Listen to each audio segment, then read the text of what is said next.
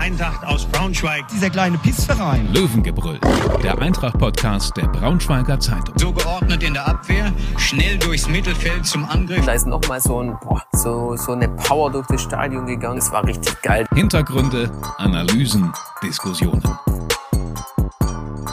Tobi, du hast Thors Hammer gesehen, ne? Ja, mit der Einleitung ähm, habe ich jetzt ein bisschen Schwierigkeiten. Ja, habe ich, habe ich gesehen, ja. Okay. In, in diesem übertragenen Sinne, in dem du das jetzt hoffentlich meinst, habe ich Thors Hammer gesehen, ja. Genau, und du hast ja auch ähm, Eintrachts Neuzugang kennengelernt in der Mixed Zone nach dem Spiel. Wie war denn so? Hallo Lars erstmal übrigens. Ja, und hallo und herzlich willkommen zum zum Löwengebrüll, zur neuen Folge unseres Eintracht-Podcasts in doch, der Länderspielpause. Du bist noch im Urlaubsmodus. Lars ist gerade aus dem Urlaub wiedergekommen. Da vergisst man die Etikette manchmal. Ja, ähm, ich bin dann einfach, es war jetzt wie so ein Kaltstart, ne? So ist das, okay.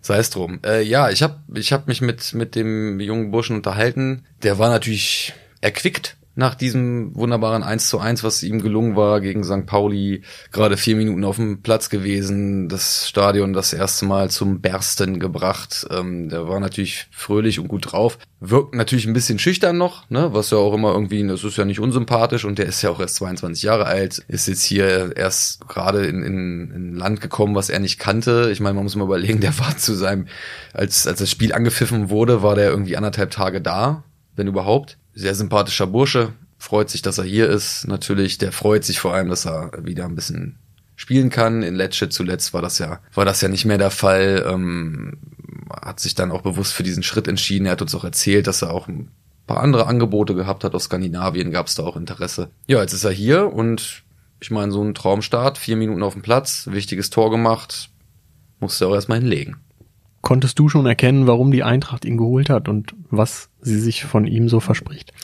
Naja, gut, das ist jetzt nach ähm, so kurzer Spielzeit dann ein bisschen schwierig zu sagen, ob er das jetzt liefern kann, aber wir haben ja vorher mit Jens Hertel auch viel darüber gesprochen. Also sie wünschen sich natürlich einen, einen Spieler, der ein bisschen Kreativität mitbringt, im, im Übertrag von der Defensive auf die Offensive, der aber gleichzeitig auch mitarbeitet. Jens Hertel hat vorher klar gesagt, naja, so ein diesen klassischen Spielmacher, den gibt's nur noch ganz selten. Da hat er wahrscheinlich auch recht mit. Ja, genau die Frage habe ich, habe ich dem Herrn Helgerson dann in der, in der Mixzone nach dem Spiel auch gestellt, ob er denn der Meinung ist, dass er genau das mitbringt. Und er sagte dann natürlich, ich denke schon, ich hoffe schon. Und dann gab's ja noch einen zweiten Neuzugang, Florian Krüger. Ja. Das, äh, dieses Tor hat ihn natürlich so ein bisschen in den Schatten gestellt von diesen beiden Neuzugängen, aber du hast auch ihn gesprochen. Du, hast du meinst das Tor von Tor? Das Tor von Tor? Sehr witzig. He ja, hm. ne, aber er stand, er stand in der Startelf, auch nicht so ganz und nicht selbstverständlich so rum. Der war ja auch erst ein paar Tage da, der hatte dreimal mit dem Team trainiert. Man hat gemerkt, dass noch so ein bisschen die Bindung fehlt. Was jetzt ja ganz normal ist, ne? Er hatte so, so ein paar Flanken, hatte er über seine Seite, ähm, spielte ja so ein bisschen ähm, rechts in der, in der Offensivkette ein bisschen, bisschen versetzt zu Anthony Uja, also ein bisschen dahinter danach gesagt, dass ihm das, dass er die Position durchaus kennt. Der hat doch schon auf der 10 gespielt und, und so weiter. Aber am liebsten ist er, glaube ich, so die zweite Sturmspitze. Das ist das, was er gesagt hat. Das wäre natürlich eine etwas, eine etwas andere ähm, Anordnung, als es jetzt, als die, die Jens Hertel jetzt gegen St. Pauli gewählt hat. Ja, der Bursche ist auch froh, dass er wieder wichtig ist. In Groningen jetzt zuletzt hat er überhaupt keine Rolle mehr gespielt. Noch dazu hat er natürlich jetzt den großen Vorteil, dass er der Heimat sehr nah ist. Er kommt aus Stassfurt. Das ist ungefähr 125 Kilometer vom Braunschweig entfernt.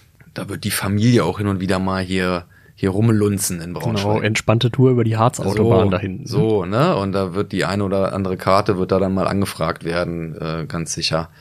Ja, also auch da akzeptabler Einstand. Also ist jetzt natürlich äh, noch nichts Gefährliches bei rumgekommen. Ne? Das muss dann natürlich passieren. Die, irgendwann ist dann der Welpenschutz vorbei, aber ähm, ich glaube, jetzt im, im ersten Spiel war das, fürs erste Spiel war das dann okay, muss man sagen. Ne? Jetzt sind 14 Tage Zeit, Länderspielpause, da kann man dann ein bisschen arbeiten und äh, Jens Hertel hat es nach dem Spiel dann auch gesagt, dass sie sich da dann natürlich noch ein bisschen mehr wünschen. Aber nach drei Trainingseinheiten, wie gesagt, kann man es vielleicht noch nicht unbedingt erwarten. Ich muss sagen, ich verlasse mich da voll und ganz auf dein Urteil, weil ich habe nur die letzten zehn Minuten auf einem kleinen Handy-Display gesehen. Warum denn? Weil ich noch im Urlaub war. Wo warst war. du denn im Urlaub? Was hast du denn gemacht? Das verraten wir hier das natürlich nicht. Ich weiß es aber schon. Soll ich es ja. nicht verraten? Nee, bitte. Na gut, okay, ich verrate es nicht. Aber, was mir natürlich Lars aufgefallen hat entspannt ist, auf einem See. Er ist gepaddelt, ist gar nicht so spektakulär. Aber was mir natürlich aufgefallen ist, zwei Last-Minute-Neuzugänge, einer mit Arminia Bielefeld-Vergangenheit, einer mit Italien-Vergangenheit. Das ist ja eine Parallele zur letzten Saison. Gu gutes Omen, Tobi, Ja, das, um in die Glaskugel äh, zu das, gucken. das, äh, wird sich, das wird sich noch zeigen, ob das dann ein gutes Oben ist. Es fehlt irgendwie noch so der feste Neuzugang von Union Berlin. Ja, das stimmt. Wobei da ja auch einer äh, Ja, im Gespräch gewesen war, der es Der dann- nicht, der es dann nicht geworden ist, der eine Union-Vergangenheit gehabt hätte.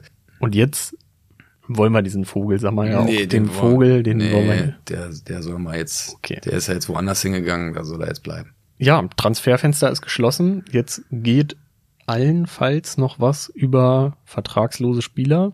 Meinst du, da kommt noch irgendwas oder hält die Eintracht das jetzt erstmal so durch? gehe schon davon aus, dass sie die Augen offen halten. Also es war ja dann auch äh, kommuniziert, dass sie halt eigentlich, als dann Thor Helgason da war, dass sie eigentlich auch noch jemanden für die Außenbahn suchen oder dass der, dass da noch jemand gewünscht ist. Das hat jetzt äh, während des Transferfensters nicht mehr geklappt. Dementsprechend, wie du gerade sagst, jetzt ähm, stehen da natürlich nur in Anführungszeichen nur noch die vertragslosen Spieler ähm, zur Verfügung, wenn sich da was ergibt. Warum soll man dann da nicht zuschlagen? Ne? Wie Also hast- wenn's passt, Ja, natürlich. wie hast du das verstanden? Ist es eher die, der offensive oder eher der defensive Part auf der Außenbahn? Weil das konnte ich aus all euren Texten, aus allen Statements nicht so richtig rauslesen. war auch mir nicht so bewusst, muss ich, muss ich zugeben. Es hieß halt nur, wenn, wenn sich da einer verletzt, kriegen wir ein Problem. Ich meine, so ein, so ein, so ein ganz, also der defensivste von den Spielern, die dort jetzt in erster Linie eingeplant sind, ist ja nun mal Niki- Niko Kiewski. Die anderen haben ja alle durchaus einen Offensivdrang mit, mit Donko, Marx, äh, Rittmüller. Wenn man jetzt Wiebe noch dazu zählt, der gegen St. Pauli auf der Position gespielt hat, wäre das auch eher, eher die, die, die defensive Ausrichtung. Ja, aber das muss ich dann zeigen. Ich meine, das muss man auch mal sehen, was, was dann der Markt der Vertragslosen vielleicht noch hergibt. Schauen wir mal.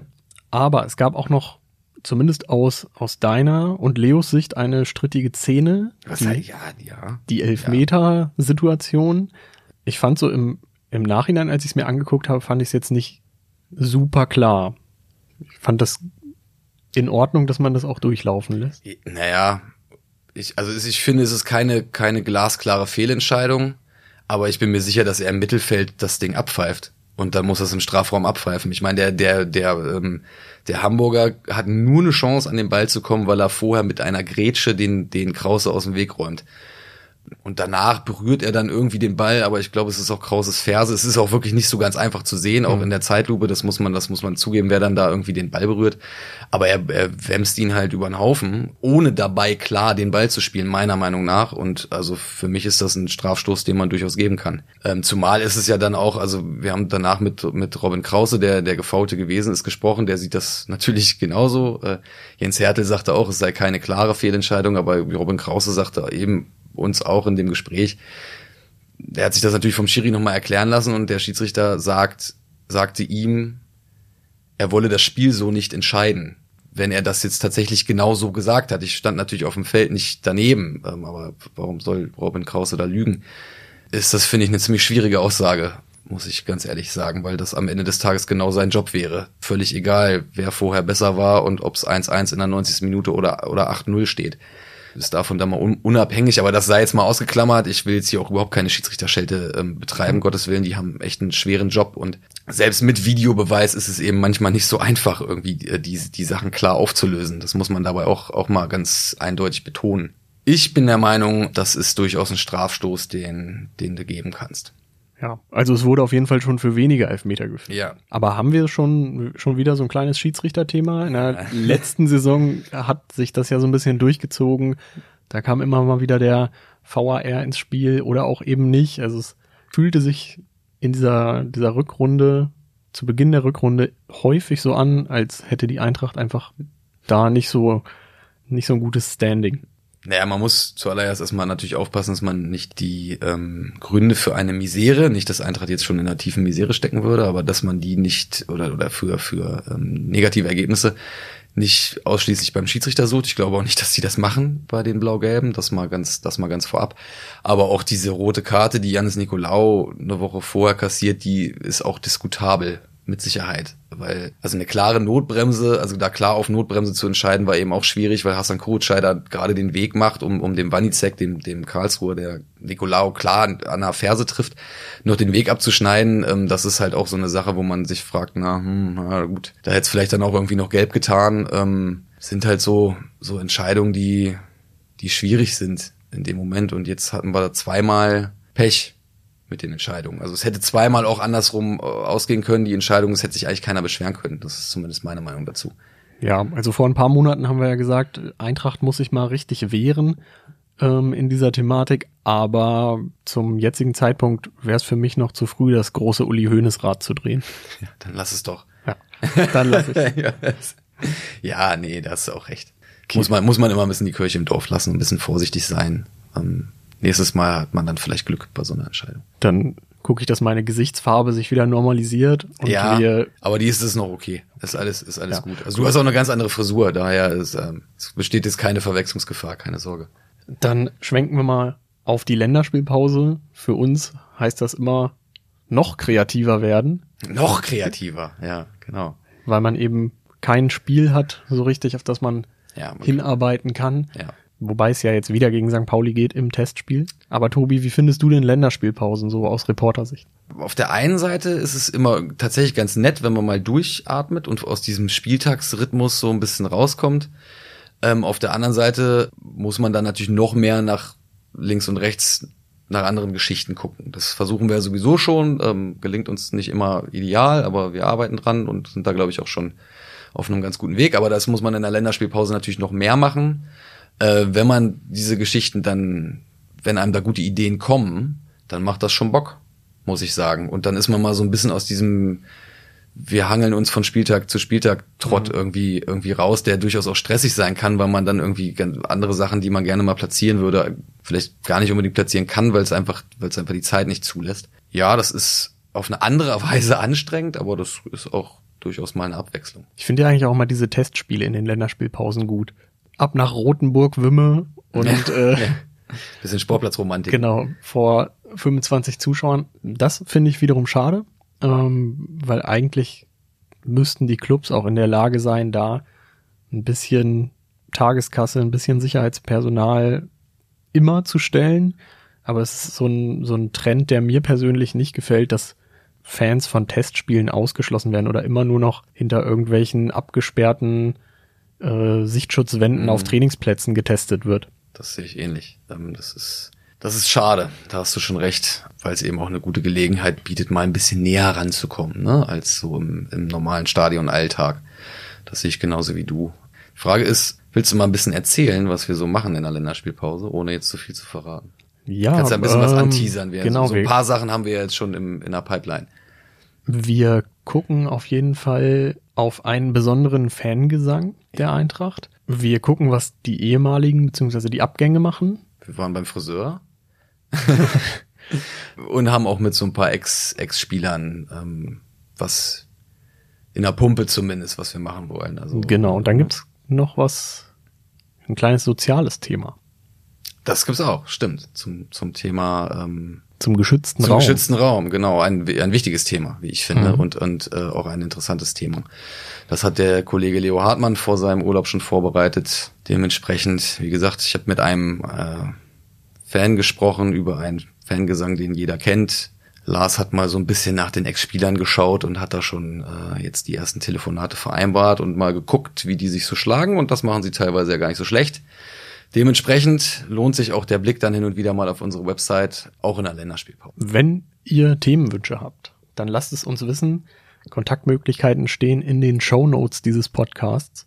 Ansonsten würde ich sagen, Tobi, für die Länderspielpause, Legen kurz und schmerzlos, lassen wir euch wieder in Ruhe. Legen wir uns wieder hin. Alles klar. In diesem dann Sinne. Bis zum nächsten Mal. Ciao, ciao. Mehr Podcasts unserer Redaktion finden Sie unter braunschweiger-zeitung.de slash podcast.